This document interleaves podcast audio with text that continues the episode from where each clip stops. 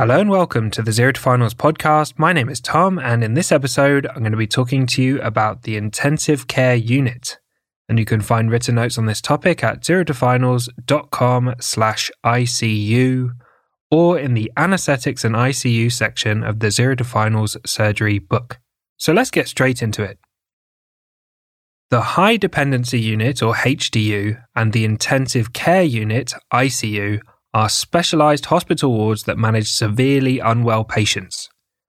In general, Level 1 patients are managed on a general acute ward, Level 2 patients are managed on the High Dependency Unit, or HDU, and Level 3 patients are managed on the Intensive Care Unit, or ICU, which is the highest level of support. ICUs are run by intensive care specialists and specialist intensive care nurses. Each nurse only cares for one or two patients at a time. Patients admitted to the unit usually have some form of organ failure requiring organ support and intensive monitoring. Common reasons that patients are admitted to the intensive care unit are following major surgery, for example, an aortic aneurysm repair, severe sepsis, major trauma, following cardiopulmonary resuscitation or CPR, and for organ failure, for example, acute respiratory, renal, or liver failure.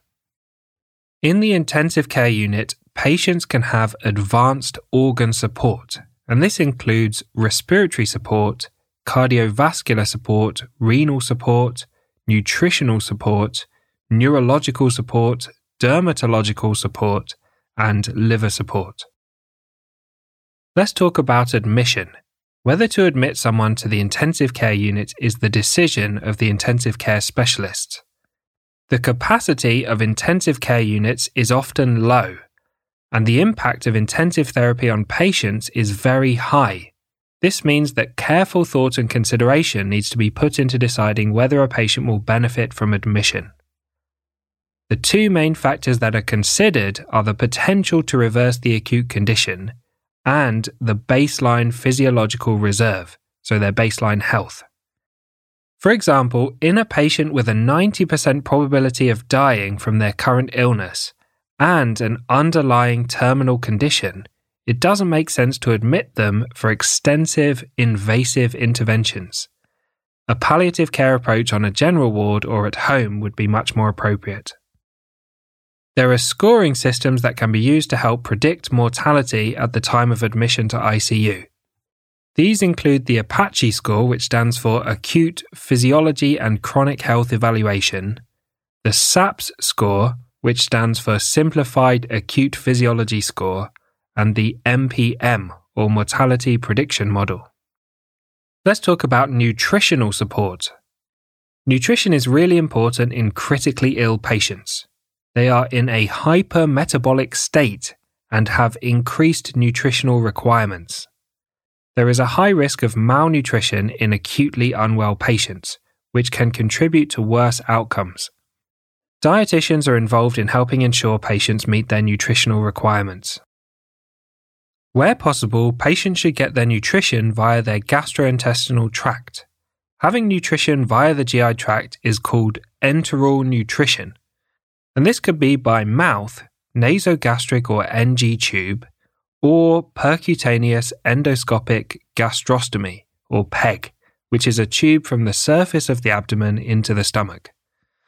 Total parenteral nutrition, or TPN, involves meeting the complete nutritional requirements of the patient using an intravenous infusion of a solution of carbohydrates, fats, proteins, vitamins, and minerals.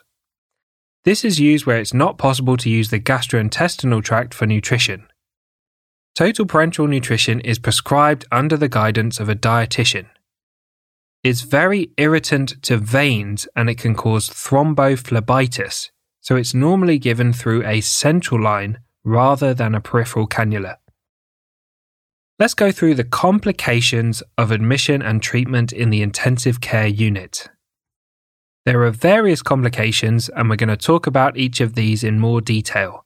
And these include ventilator associated lung injury, ventilator associated pneumonia, catheter related bloodstream infections, for example from a central venous catheter, catheter associated urinary tract infections from a urinary catheter, stress related mucosal disease where there's erosion of the upper gastrointestinal tract, delirium, venous thromboembolism, critical illness myopathy, and critical illness neuropathy.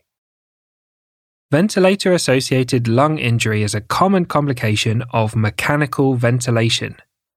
Forcefully blowing air into the lungs during mechanical ventilation can cause volutrauma, which is damage from overinflating the alveoli, barotrauma, which is damage from pressure changes, and inflammation. It can lead to short term pulmonary edema and hypoxia or low oxygen.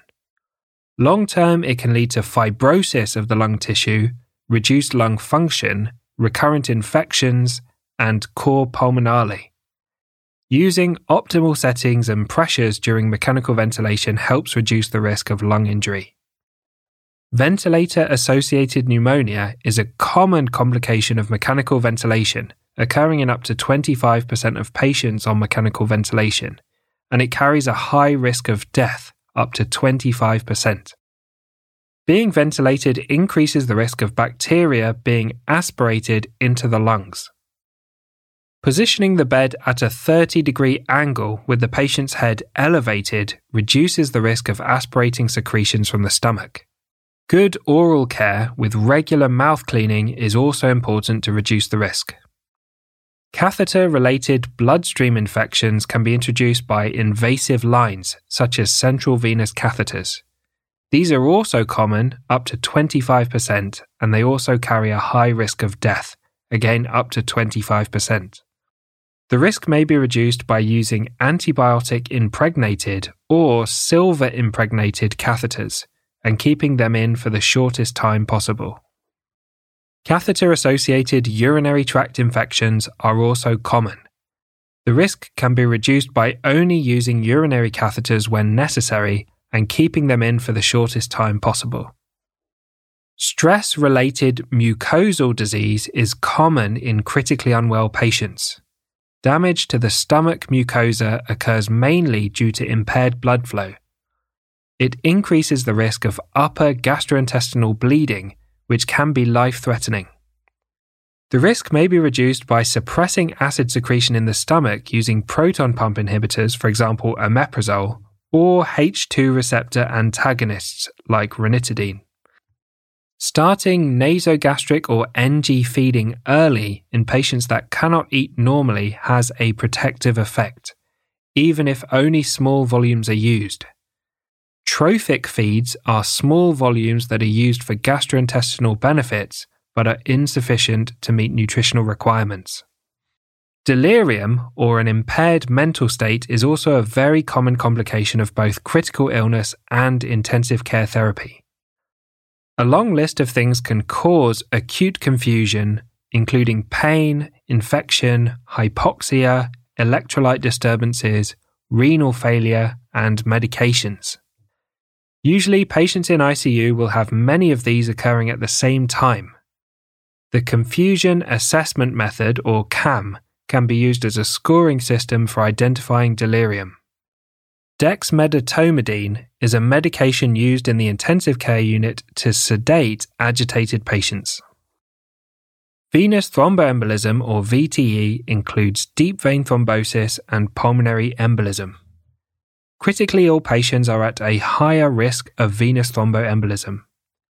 Every patient will have a risk assessment to determine whether they require VTE prophylaxis. The main measures to prevent venous thromboembolism are low molecular weight heparin, for example, enoxaparin, and intermittent pneumatic compression devices such as Flowtrons that regularly inflate to squeeze the legs and promote blood flow. Critical illness myopathy refers to muscle wasting and weakness during critical illness and treatment on the intensive care unit. The weakness mostly affects the legs and the respiratory muscles, the use of corticosteroids or muscle relaxants is an important cause of critical illness myopathy. Short term, it can lead to difficulty weaning patients off mechanical ventilation. Long term, it can result in reduced exercise capacity and reduced quality of life, and it can take years to recover. Critical illness polyneuropathy refers to degeneration of the sensory and the motor nerve axons during critical illness and treatment in the intensive care unit. It often occurs alongside critical illness myopathy. There is a wide range of pathological processes that result in degeneration of the nerves. Having optimal control of blood sugar levels or optimal glycemic control is important in reducing the risk. It causes symmetrical weakness, decreased muscle tone, and reduced reflexes. It often makes it difficult to wean patients off mechanical ventilation. So, thanks for listening to this episode about the intensive care unit. As always, a big thank you to Harry Watchman for perfectly editing all of these podcasts. And I hope you join us for the next episode where we'll talk about arterial blood gases.